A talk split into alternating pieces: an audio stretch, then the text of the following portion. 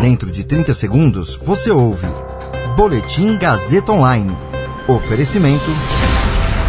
Se você tem muito o que dizer e quer escolher uma profissão para dar voz às suas ideias, a Faculdade Casper Libero é o seu lugar. Jornalismo, publicidade e propaganda, relações públicas, rádio, TV e internet. Todas as possibilidades abertas. Acesse casperlibero.edu.br e conheça as infinitas rotas que o mundo da comunicação oferece.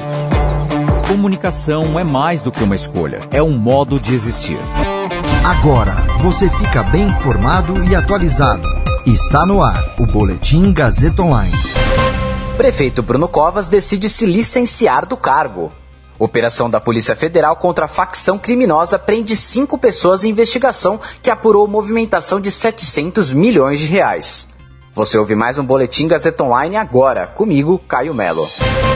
O prefeito licenciado de São Paulo, Bruno Covas, foi transferido à unidade de terapia intensiva do Hospital Sírio-Libanês na capital e teve de ser intubado após exames detectarem uma hemorragia em um dos órgãos atingidos pelo câncer que o prefeito enfrenta desde novembro de 2019. Ele havia se licenciado por um período de um mês da prefeitura ontem para se dedicar ao tratamento. O vice-prefeito Ricardo Nunes, do MDB, assume o cargo.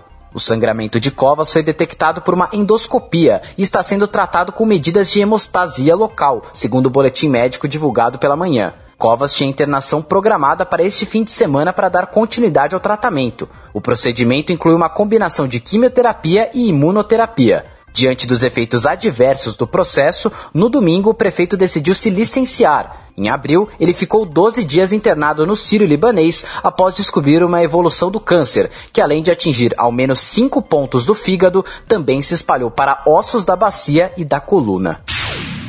A Polícia Federal deu início na manhã de hoje à segunda fase da Operação Tempestade, que investiga a prática de lavagem de dinheiro da facção criminosa Primeiro Comando da Capital, o PCC, que atua dentro e fora de presídios de todo o país e até no exterior. Empresas fictícias eram usadas para a movimentação financeira de dinheiro do crime. O esquema de lavagem de dinheiro do crime organizado movimentou 700 milhões de reais nas contas dos investigados, segundo a Polícia Federal, com base em dados do COAF. A operação cumpriu cinco mandados de prisão. Também haviam sido determinados 22 mandados de busca e apreensão nos estados de São Paulo, Rio de Janeiro e Brasília.